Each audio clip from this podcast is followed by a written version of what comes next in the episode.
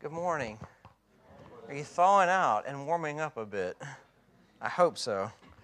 I hope so. I hope uh, your attentiveness is. Uh, I hope, I hope your posture and your demeanor is more being attentive than being freezing cold, is, is my hope this morning. So, uh, what a joy to be together this morning and to celebrate the things we celebrate. It is, man, today is a special day in the life of our church. As you think, anytime you welcome members uh, into membership, and that is such a significant thing. What a what a special thing to do that. But to uh, to celebrate we Eleanor as well, and just to um, just to, to thank the Lord for her and commit her life to the Lord. Uh, she's been such a gift to her family, but also to our church family already. Uh, I don't know how many Sundays she just changes the whole dynamic of our of our room when uh, things her smile just lights up the whole entire room. Uh, i know from several times either leading worship or preaching the whole room kind of changes based on uh, it, her smiling. Everybody kind of perks up a bit. I love it. It's, it is such a fun thing to watch. And, and it's funny today we're looking at luke chapter 1 and the announcement of the upcoming birth of, of two children John the Baptist and of Jesus. And I, that wasn't actually planned, but it just kind of worked out that way. And I think that's kind of a cool thing, very fitting. So today we're continuing on in our, in our series entitled There is Hope. And specifically today, we're seeing that unfold through the promise, that there's hope through the promise. And if this hasn't been said enough today, we serve a faithful God. He's so faithful to us. He's so good and gracious and generous to us. And if you're here and you're struggling to believe that today, or you've never actually believed that, I simply want to point to, to the gift of Eleanor this morning to show, to say, man, he's so faithful and good to us. And as good as she is, and as good as the gift of children are, uh, we're looking at how God made good on an even bigger promise today uh, the promise to bring rescue to humanity through the Messiah, that he would make all things right. He would, he would make right the brokenness of the relationship between humanity and God through the Messiah, Jesus. And so here's where we're headed today, just to kind of give you a preview and a heads up, just so you know where we're going. Uh, in reading our passage, I hope you'll see that God is the ultimate promise keeper. He is the promise keeper. One, he has kept the ultimate promise of sending the rescuer, his son Jesus. Secondly, that because he's kept the biggest, most central promise of all, that God has kept every other promise that he's ever made to his people. And then finally, as we see the example of the lives of those in our passage who've been impacted by all the events that we're going to read about, we're faced with the question of how will you and how will I respond to God keeping all of those promises? Will we trust him or not? Will we believe in him or not? So, so turn with me in our passage and let's read the bulk of chapter 1 together. It's a long passage. I'll say that up front, so just put your seatbelt on and, uh, and bear with us this morning, all right? Luke chapter 1, starting in verse 5, it says, In the days of King Herod of Judea, there was a priest of Abijah's division named Zechariah. His wife was from the daughters of Aaron, and her name was Elizabeth. Both were righteous in God's sight, living without blame according to all the commands and requirements of the Lord. But they had no children because Elizabeth could not conceive, and both of them were well along in years. When his division was on duty and he was serving as priest before God, it happened, I love that, it just so happened. It happened that he was chosen by Lot, according to the custom of the priesthood, to enter the sanctuary of the Lord and burn incense. At the hour of incense, the whole assembly of the people was praying outside. An angel of the Lord appeared to him, standing to the right of the altar of incense. When Zechariah saw him, he was terrified and overcome with fear. But the angel said to him, Do not be afraid, Zechariah, because your prayer has been heard. Your wife Elizabeth will bear you a son, and you will name him John. There will be joy and delight for you, and many will rejoice at his birth for he will be great in the sight of the Lord and will never drink wine or beer. He will be filled with the Holy Spirit while, while still in his mother's womb. He will turn many of the children of Israel to the Lord their God. And he will go before him in the spirit and power of Elijah to turn the hearts of fathers to their children and the disobedient to the understanding of the righteous, to make ready for the Lord a prepared people. Verse 18 says, How can I know this? Zechariah asked the angel. For I am an old man, and my wife is well along in years. The angel answered him, I am Gabriel, who stands in the presence of God, and I was sent to speak to you and to tell you this good news. Now listen, you will become silent and, un- and unable to speak until the day these things take place, because you did not believe my words, which will be fulfilled in their proper time. Meanwhile, the people were waiting for Zechariah, amazed that he stayed so long in the sanctuary, and when he did come out, he could not speak to them. Then they realized that he had seen a vision in the sanctuary. He was making signs to them and remained speechless. When the days of his ministry were completed, he went back home. After these days, his wife Elizabeth conceived and kept herself in seclusion for five months. She said, The Lord has done this for me. He has looked with favor in these days to take away my disgrace among the people. Verse 26 we change gears a little bit, but still continue with the story. In the sixth month, the angel Gabriel was sent by God to a town in Galilee called, called Nazareth to a virgin engaged to a man named Joseph of the house of David. The virgin's name was Mary, and the angel came to her and said, Greetings, favored woman, the Lord is with you. But she was deeply troubled by this statement, wondering what kind of greeting this could be. Then the angel told her, Do not be afraid, Mary, for you have found favor with God. Now listen, you will conceive and give birth to a son, and you will name him Jesus. He will be great and will be called the Son of the Most High. The Lord God will give him the throne of his father David. He will reign over the house of Jacob forever, and his kingdom will have no end. Mary asked the angel, How can this be since I've not had sexual relations with a man? The angel replied to her, The Holy Spirit will come upon you, and the power of the Most High will overshadow you. Therefore, the Holy One to be born will be called the Son of God. And consider your relative Elizabeth. Even she has conceived a son in her old age. And this is the sixth month for her who was called childless. For nothing will be impossible with God. Let me just say that again. For nothing will be impossible with God. See, I am the Lord's servant, said Mary. May it happen to me as you have said. Then the angel left her. Man, thanks be to God for the reading of His Word today. God is faithful. He's the very definition of consistency. And there are about 10 different sermons I could preach from this passage today, but here's where we're headed. That big thought that God is faithful. Humanity has a hard time grasping that. We all do, because we're so inconsistent. Uh, if you don't believe me, how many parents in the room can relate to asking your children what they want for Christmas well in advance so you can plan, months in advance, something that they're desperate, they, they long for, only to have a few months go by and they have totally changed their mind by the time that, that thing they were desperate for, they've changed their mind by the time Christmas rolls around. Fashion trends come and go. We see it swing so quickly now. Decades that, that uh, things that were popular decades are back again, and they, and they go in and out social media posts, videos that go viral one day only to be forgotten the very next day. How many of you made goals or whatever you, resolutions, whatever you want to call them, at the beginning of a year, way back at the end of last year or, or January, only to be forgotten? Do you even remember the goals you set for this year now that we're in December? We are fickle creatures. We change. We are inconsistent, but God doesn't change. He's totally unlike us. He's eternally consistent in who He is, in His plans, in His standards, in His expectations, in His actions, in His abundant love for us. He is consistent. So we start with this overarching point one, that God the Father has kept the ultimate promise to us, to humanity, way back in the Garden of Eden, to bring rescue to humanity which he reiterated throughout the entirety of his word. And we find that in the garden, way back in Genesis 3, that Adam and Eve, uh, they, they engaged in a staggering act of rebellion and they rejected God.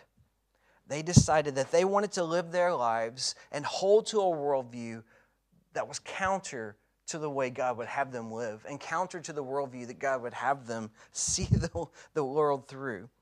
They chose their way instead of God's way. And the result was catastrophic. And humanity has suffered ever since. What transpired in the garden literally broke the world. It broke us as people. We are broken. I mean, you can look around and see the news. Read any, open up your phone and read any news app any day, and you will see the brokenness. You see evidence of the brokenness of this world. So, following the, that horrific moment of rebellion, Adam and Eve find themselves being confronted by God. And just before God communicates the consequences of their actions, God issues judgment upon the serpent who had been inhabited by Satan. And God says this in Genesis 3:15. He says, I will put hostility between you and the woman, and between your offspring and her offspring. He will strike your head, and you will strike his heel. I bring that verse up. That's not just a random thing. I bring that verse up this morning because throughout history, theologians have looked back and pointed to that verse as, as being the very first instance of God promising to make things right, uh, the very first promise of the gospel. And from there, throughout the pages of history, as you turn the pages, book after book, prophecy after prophecy, you see instance after instance in Old Testament history where God reiterates the promise that I won't leave things the way they are. I will make things right. I will bring salvation and I will overcome the effects of sin and defeat the evil one. And that's crucial for us today uh, because this is the promise that God has staked everything on. We, we can't believe anything else, any other promise in the Bible, if this isn't fulfilled, because this is what everything hinges on that God won't leave things the way they are. If, there, if, there's no, if there's no way for humanity to be made right with a holy God, then all of the peace, all of the hope, all of the love that you can have in this life do us no good when we look at the prospect of an eternity separated from God. It does us no good. Our passage today describes how God brought about the beginning of the fulfillment of that promise. So, first, we see that Gabriel announces the birth of John. Uh, we know John the Baptist to his father, the priest Zechariah. And it's remarkable that God sends Gabriel to Zechariah first. He doesn't go to Mary first to talk about the coming Messiah, he goes to Zechariah first. That's really interesting to me. See, Gabriel is bringing news of the fruition of God's promise to send a forerunner, a messenger. The Old Testament prophets would speak of another Elijah would come. And one of the most obvious places we see this prophecy is in the Old Testament prophet of Malachi. Malachi 3 and Malachi 4. You can see him write about, about this, this forerunner, this messenger who would go before the Messiah. And the reason that's amazing is that after the book and the prophecy of Malachi, there are 400 years of silence that God doesn't speak. There are no prophets, there's no communication from heaven. The phone lines are gone, there's no communication whatsoever. So when Gabriel shows up at the temple and scares Zechariah half to death, and he declares that not only is Zechariah going to have a son in his old age, but that son will actually be the one that the Old Testament called the, the Elijah or, the, or the, the forerunner to the Messiah, it's a connection point between the Old Testament and the New Testament. It's, it's a, a link in the chain. He, he's the first messenger the people of God have had in four centuries the message is a, is a continuation of that last message in Malachi. It's a link where the Old Testament leaves off and the gospel accounts of, of the life of Jesus begin. And then we see a little later, while Gabriel goes to Mary and announces that she will conceive and give birth to a, to a special child, that, that Mary's son will be the promised one that the whole scriptures talk about, that God keeps his promises. He kept them from Malachi to Zechariah, and then all throughout the pages of scripture, God keeps his promises. And what that means is that Christ, in Christ, we have the offer of being made right with God. And I say this, church family, I say this to you first. I proclaim this point to you first that, church, it's the truth that undergirds our lives every single day our whole lives are, are changed by this truth. It's not just something you hear once, you believe once, and then you move on with your life. This is something that we bank our entire lives on, that we continually preach to our hearts and to our, and to our minds. We continually come back and live our life according to. Because when we believe this, this truth changes everything about the way we live if you're here and you're not a follower of Jesus, this is the message we share with you today. Uh, this is this is from the beginning of time. God has been working to fulfill a promise that He made that He would undo the brokenness of this world, and we see that our world is broken. It's obvious to see that. And because of that, we can live every day knowing that be, we can be made right with God, that we can walk in closeness, proximity to God through Christ Jesus. So, church, now we're free to avoid the trapping of thinking that we've got to earn something with God. That thing we, we all struggle with, that I've just got to have, just got to act the right way, do the right things in order to earn something with God. We, we can avoid that because of, because of Jesus in our brokenness, we can, we can live a life of fullness and, and, and peace and hope. Because of the promise being fulfilled, you and I can know, we can know God. We can have fellowship with God.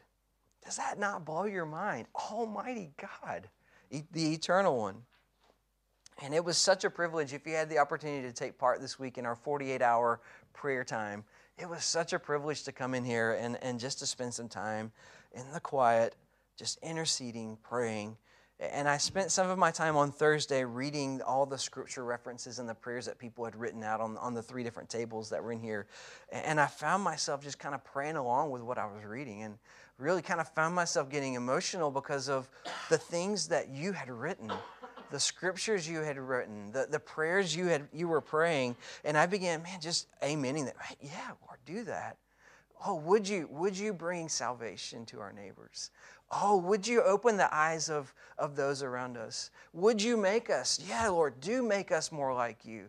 Yes, Lord, please do change us. Make us the people you want us to be. Yes, help us to see the sufficiency of Christ in all things. And, and, uh, and I loved, I could see somebody else was writing amen beside the prayers as well. And it was such a, an amazing time. And those prayers were a vivid demonstration that we are a people in relationship with Almighty God, that, that we know God, we know Him.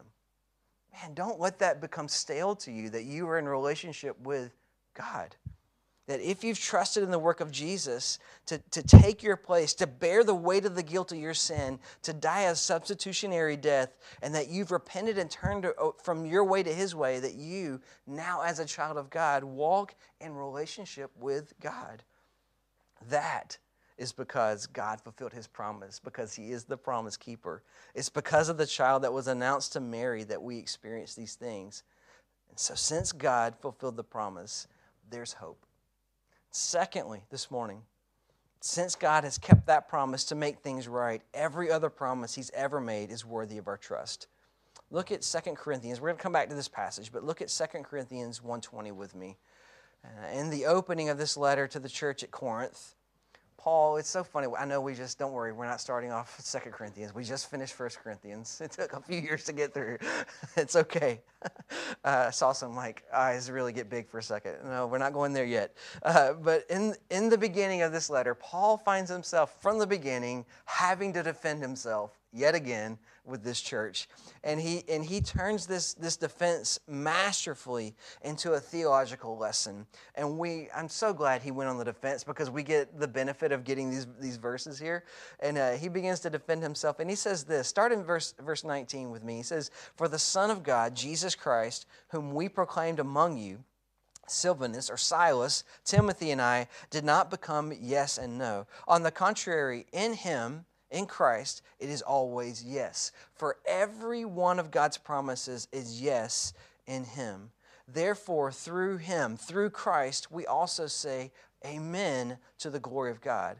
Now it is God who strengthens us together with you in Christ and who has anointed us. He has also put His seal on us and given us the Spirit in our hearts as a down payment. Now, what Paul was saying here is that we can trust in God's faithfulness to follow through to fulfill every other promise, every promise in all of Scripture, every promise that He's ever made because of how He fulfilled the promise about sending Christ this week I came across an article on this verse from Table Talk magazine from Ligonier Ministries. R.C. Sproul kind of started that many years ago. And this article, I'll put it up on the screen for us. Uh, the article says, this one snippet said, the provision of Christ as the yes or fulfillment of God's promises, and our response is thoroughly Trinitarian. God the Father makes the promises, and God the Son is the substance of the promises. We are then established in faith through God the Holy Spirit, who is the guarantee of God's promises. A better translation of guarantee is down payment. Just as a down payment is a pledge of a full payment, the regeneration of the Spirit and His presence in our hearts proves that our redemption will be completed in our glorification when our bodies and souls are made fully new. What does in the world does that have to do with our passage? I'll say this, therefore, because the Father sent the Son, and was faithful to fulfill the massive promise to undo the brokenness of this world, to make right what had been wrong, you and I trust that He's faithful to follow through with every other promise He's ever made in His Word as the Holy Spirit indwells us and equips us and strengthens us and works out that salvation in our life and makes us more and more like Christ. That means every place God promises something in His Word, there's never a doubt that He won't do it. There are so many promises we could rattle out. We could spend days right here. Let's just recount the promises. We won't do that. I'll give you just a few, though, because it's important to give you a few examples. Because of His faithfulness to send His Son and make a way for us to be made right with Him, God promises to be with you. Matthew 28 20. And remember, this is Great Commission. Remember, I am with you even to the end of the age. In fact, God promises that there's no place we could go where His presence and love won't be. Psalm 139 7 says, Where can I go to escape your spirit? Where can I flee from your presence? If I go up to heaven, you're there. If I make my bed in Sheol, you are there. If I fly on the wings of the dawn and settle on the western horizon, even there your hand will lead me, your right hand will hold on to me. If I say, Surely the darkness will hide me, and the light around me will be night, even the darkness is not dark to you. The night shines like the day. Darkness and light are alike to you. He promises that He will hear and answer our prayers. We saw that to, to Zechariah, but, but 1 John 5 14 says, This is the confidence we have before Him. If we ask anything according to His will, He will hear us. And if we know that He hears whatever we ask, we know that we have what we have asked of Him. God promises to grant you peace when you need it. Jesus said in John 16 that I have told you these things that in me, in me, you may have peace. You will have suffering in this world. Let's not forget that. You will have suffering. But be courageous. I have conquered the world. The Christian life is a marathon, it's not a sprint. It's not the park run that a lot of you guys do on Saturday mornings, even in the cold. I'm, I'm so I admire you so much for that. Not enough to actually get out there and do it with you, but I admire you for doing that. Uh, it's a marathon. That means, regardless of how you and I feel on any given day, He will bring about the growth and sanctification He's promised to bring about in your life. Philippians 1 6, very familiar. Paul says, I am sure of this, that he who started a good work in you will carry it on to completion until the day of Christ. A couple more God promises to comfort you in the midst of trial and seasons of suffering.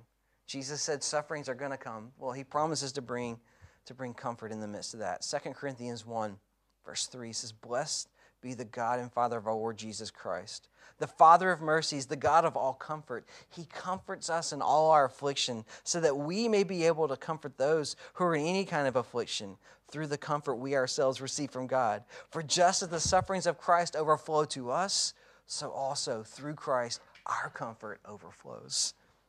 The Lord promises that as you grow in Christ and in His Word, He will cause you to flourish in Christ. Psalm 1 How happy is the one who does not walk in the advice of the wicked, or stand in the, in the, the pathway with sinners, or sit in the company of, or the, the seat of mockers, the, the NAS says. Instead, his delight is in the law of the Lord and he meditates on it day and night. He's like a tree planted beside flowing streams that bear its fruit in its season and its leaf doesn't wither. I could go on and on. I could go on and on with these promises. Hours we could do this. And those things are guaranteed, they will be done. Every single one of those promises is because of Christ fulfilling the ultimate promise to make things new again. And that only proves that verse 37 in our passage is true. Gabriel says to Mary, For nothing will be impossible for God. Nothing will be. So, as you read the promises of God to his people, you can trust his faithfulness today. You can trust his faithfulness to follow through and to fulfill those promises because of Jesus. But the question remains for us today, and this is our last point how will you and I respond to God? How will we respond to his promises? And really, what we're saying when we say that is, how will we respond to his character? because his promises are an extension of his character. Will we trust him? Do we believe him? Or do we doubt him? Do we follow the same path that our first parents followed of saying, No, I don't really believe your way. I want to go my own way. That's what's before us today. Will you and I trust and believe God? Will we doubt his goodness? Look at our passage in Luke 1. We're going to kind of unpack this a bit this morning. We have a couple of examples that we can learn from. Look at Zechariah and Elizabeth first, starting in verse 5. It says, In the days of King Herod of Judea, there was a priest of Abijah's division named Zechariah. His wife was from the daughters of Aaron. Her name was Elizabeth. Both were righteous in God's sight, living without blame, according to all the commands and requirements of the Lord. But they had no children because Elizabeth could not conceive, and both of them were well along in years. Here, this couple seemingly has done everything right. That Zechariah went into the family business. he didn't really have a choice, and, and but he went to the family business of serving in the temple as a priest. But he did have a choice in the other things. He was faithful, he and his wife, to, to pursue the Lord, to, to follow all the rituals and all the law. They, they fulfilled that and were li- trying to live faithfully in that. Zechariah even married the, the perfect Jewish wife for a priest, a woman who was from the, the line of Aaron as well. It says that they were extremely devoted to the Lord. They, they followed through in obedience. But there was an issue to the, in their seemingly perfect lives. They struggled with infertility. And this was a years long struggle. Verse 13, it says, where the angel tells Zechariah that his prayer has been heard. Well, in verse 7, we already saw that he was so kind. He, he says, I'm an old man, but my wife is well along in years. I love that. He's so kind. Respectful to his wife. They were older in age. So even in their old age, Zechariah is continuing to pray about this. For years, he's labored on in prayer over this issue, over this struggle. And it was such a deep struggle that we see he had a moment of doubting the messenger in verse 18. He says, How can I know this? Zechariah asked the angel, For I'm an old man, my wife is well along in years. And if you've experienced anything of this struggle in your marriage, you know how heart wrenching, how, how life consuming this issue can be. Dean and I, uh, this week coming up, we'll celebrate 22 years of being married together. Uh, praise the Lord for that. And we were married for 10 years before we had Eli. And, uh, and those were amazing years. We had amazing years of marriage, those, those first 10 years.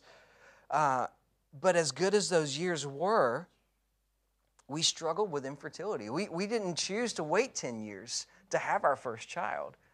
It, it was a struggle. And, and even as a young man in my 20s, the thought of not getting to be a dad, that just, that, that would consume my heart and my mind. It would stir up identity issues. And, and, and I'm not living in a culture like they did where this really would be about their identity. Uh, Zechariah and Elizabeth there. So I say this from firsthand knowledge that if that's where you are, don't, don't let the current circumstances cause you to doubt God's goodness. He remains faithful even when it's hard to see through your circumstances. But, but this lesson is not just for infertility. I mean, don't let your circumstances, no matter what they are, don't let your circumstances, how long you've ever lived in them, cause you to doubt God's goodness or His faithfulness his character, his ability to follow through with his promises. When you look at Zechariah and Elizabeth, God was faithful to them even in their waiting, even though it took not weeks or months, but years for them to see the answer to their prayer. God answered them. And God didn't do it the way they would have chosen, just like He often doesn't answer our prayers the way we would have chosen or through the pages of Scripture, how any human ever prays to God, rarely does He answer it exactly the way they ask for it to be answered. His ways are higher than our ways, they're better than our ways. He gives us good things that are better than what we ask for.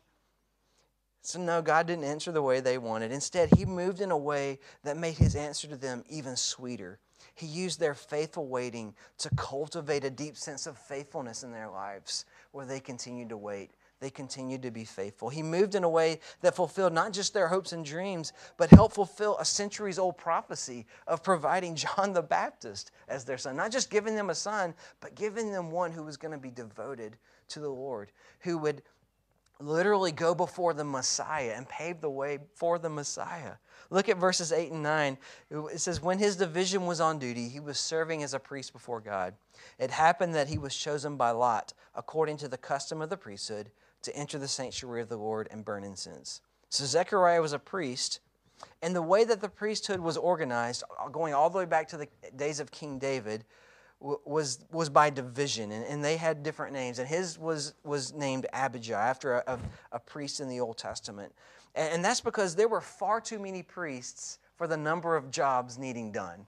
So you had all these priests that would show up, especially for the big feast days when they're when they're on call, and only a few of them would get to do the most sacred of jobs, like the burning of incense.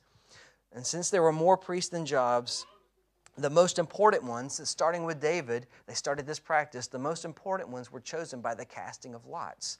And they trusted that, well, God, in your sovereignty, you will, you will choose the right one. So we're going to cast lots for this, trust in your character and your sovereignty. And on that day, when Zechariah's division is their turn, lots are cast, and he finds himself being chosen to go in, to be the one to light the incense. Uh, and you have to understand should you be chosen to light the incense for prayers of intercession, for the sacrifice that was to be carried out on, on, behalf of the entire nation, you would have been thrilled because this would have been a once in a lifetime opportunity. So, this is not just something that everybody gets a chance at. There were many who would have never been chosen for this responsibility. So, the fact that he gets chosen is a great honor. So he finds himself being chosen. He goes into the holy place with all these expectations of what's going to happen, only to be met by the angel Gabriel there. 400 years of, of silence, and then all of a sudden an angel appears right there in the temple. Can you, I mean, can you imagine that? I think any one of us being met with an angel would find ourselves being terrified. And I think we, we try to make prayer a regular habit, and, and we, we see the Lord speak to us through His Word, and we see him, him direct and guide us. But there have been silence for centuries.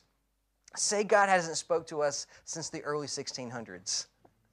And then all of a sudden He speaks to you. I, I think we would have a hard time with that, right? Just our brains computing what is even going on, you know? What a moment. He finds himself there. Yeah, I, I think we'd be shaken by that. We'd all be faced with the temptation to doubt. So it's, it's not just uh, the content of the message that was unexpected, it was the timing of the message. It, it was also the fact that God was speaking at all. And so often it, it's when we're not expecting it that God demonstrates his faithfulness to us. Throughout the scripture, he's consistent in showing his faithful ways that humanity, faithfulness in ways that humanity isn't expecting. And Zechariah, thankfully, he didn't doubt permanently. We read on beyond this story that, uh, that he actually did prove himself faithful in, uh, in the naming of John. And that story you can read on later and see how that plays out. But we read how the consequences of his doubting was that he became mute. He couldn't speak from that moment until John is born. He's talking about over a year. He couldn't, he's not able to speak he's mute from that time. And you see, eventually his mouth is open after the son is born. But I can't help but think that, that Zechariah's experience parallels our own so often. That we hurt ourselves when we doubt God. And though we may not find ourselves being mute and, and God saying, sorry, you're not going to talk because you didn't believe me, uh, we, we do question God's character so often. And that hurts us, that harms us. He, he invites us to be sure to, to bring our questions before Him, to confess what we're thinking and what we're feeling. But there's a difference between having those conversations with God and living in a season of saying, season of saying God, I just I don't think you're going to do this. I just don't think you are good. I just I can't trust that you would actually be good to me. Those, those are two very different things. The Lord is faithful even if it isn't always apparent. And here's the hard part of this scenario today I'm not saying that your story is guaranteed to turn out like Zechariah's. I'm, I'm saying that the Lord will fulfill his promises, not that he will grant all our wishes. And those are two very, very different things. It may be that the Lord keeps you in the difficult season for a prolonged amount of time in order to make even more of himself, make much of even more of himself. But his goodness, his faithfulness, his presence with you in those seasons and in that struggle remain. He promises the sweetness of his presence as you rely on him to be sufficient for you. Consider Mary. Mary, uh, the pronouncement from Gabriel brought intense hardship for this young woman who would have been very young. Her betrothal period wasn't even close to being finished. Uh, so she's about to be pregnant and not married.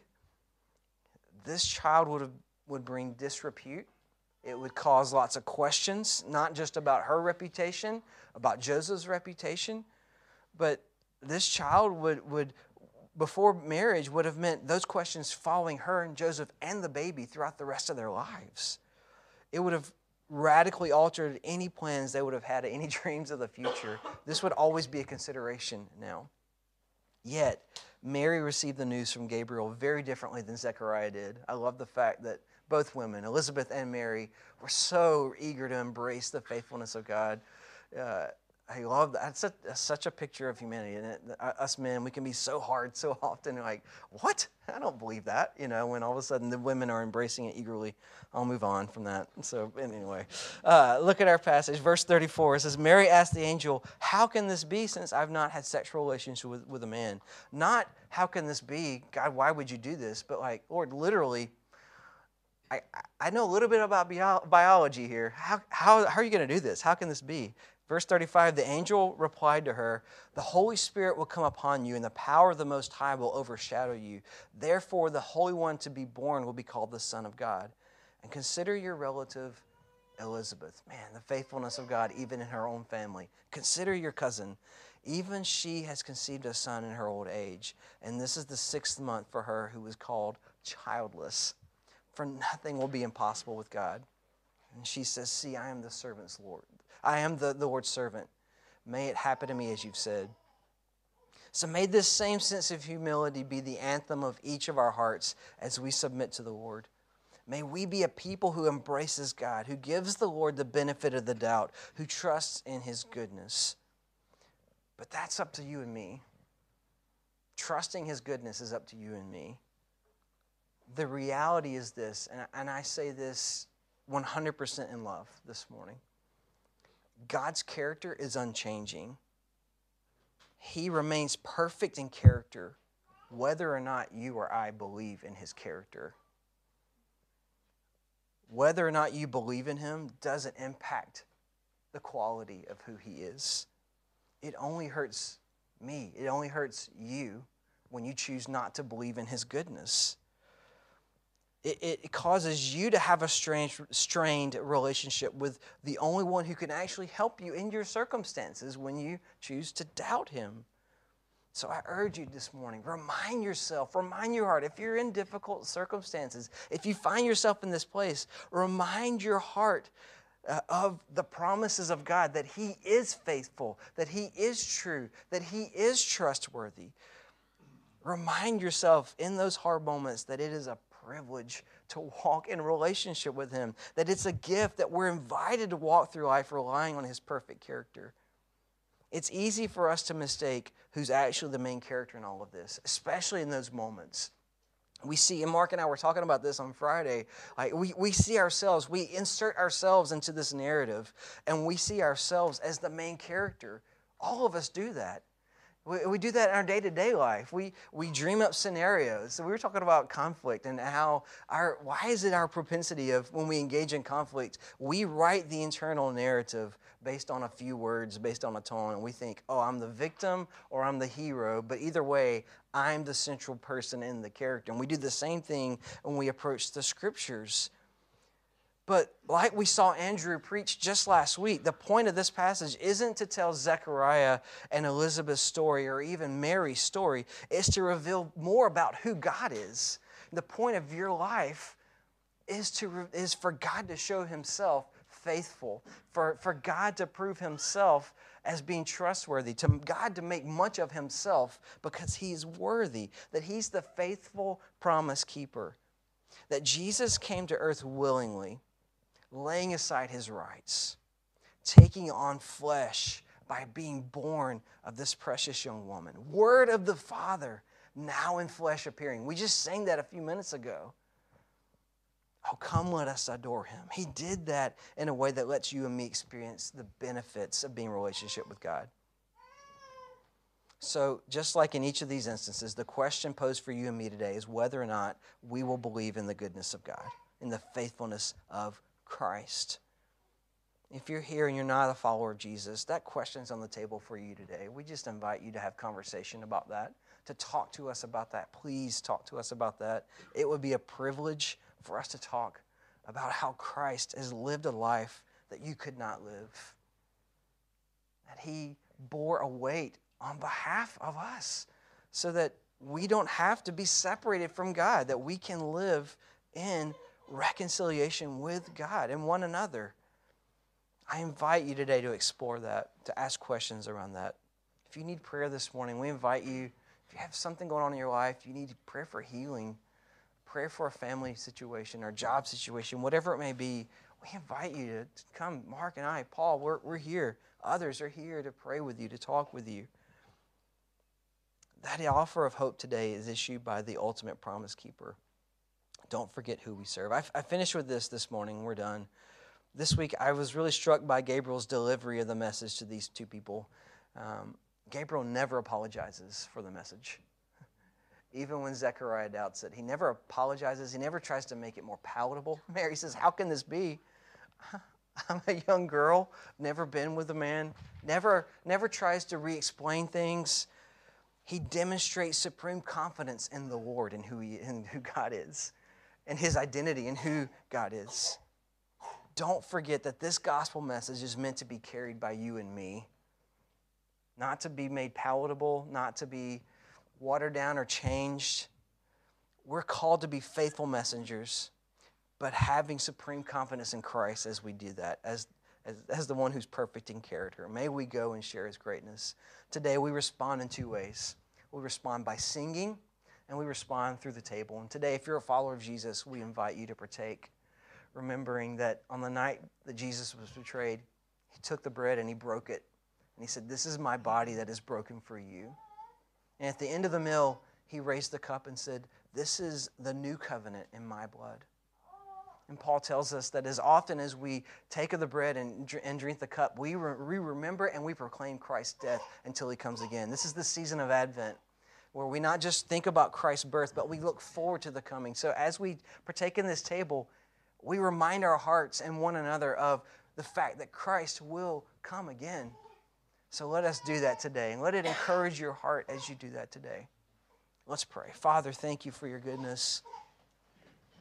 Lord, we could speak for hours of your goodness and not even begin to scratch the surface of just how good you are. Thank you that you fulfill every single promise, that you are faithful. Help us, help us, God, to understand that, to believe that, to trust that, to have, have faith in that today. In Jesus' name I pray. Amen.